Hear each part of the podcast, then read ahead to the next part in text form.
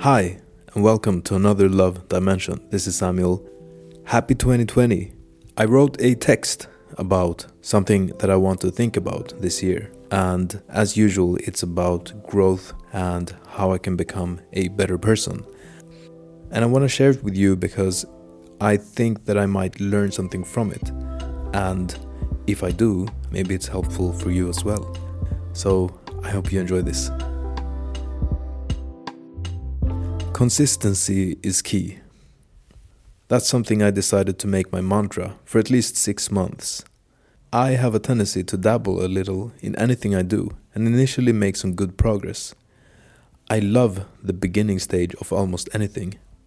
But a few times now I've been failing to stay consistent for a longer period of time on things I know would be so good if I just kept at it. Maintaining a good diet and an active life, meditation, reading, making music as a hobby. My first real attempt at this is going to the gym for long enough to really see some results. The process of getting fit is easy to learn about and implement, yet so many fail to do it.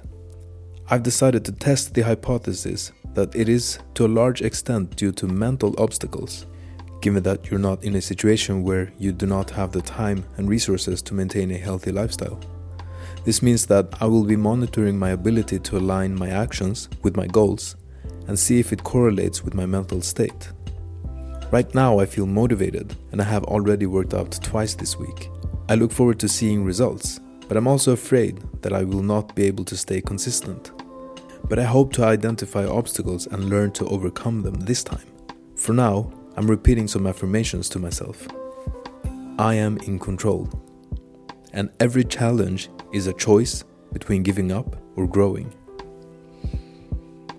This is where the text ends, and in the future, I'll get back to this topic in hopes of uh, coming with insights into why I've been failing before in staying consistent in something that I want to do. And this time, I think vocalizing them and thinking about them and sharing how I learned to get past these obstacles will provide uh, some some value to you as well. Thank you for listening. Lots of love.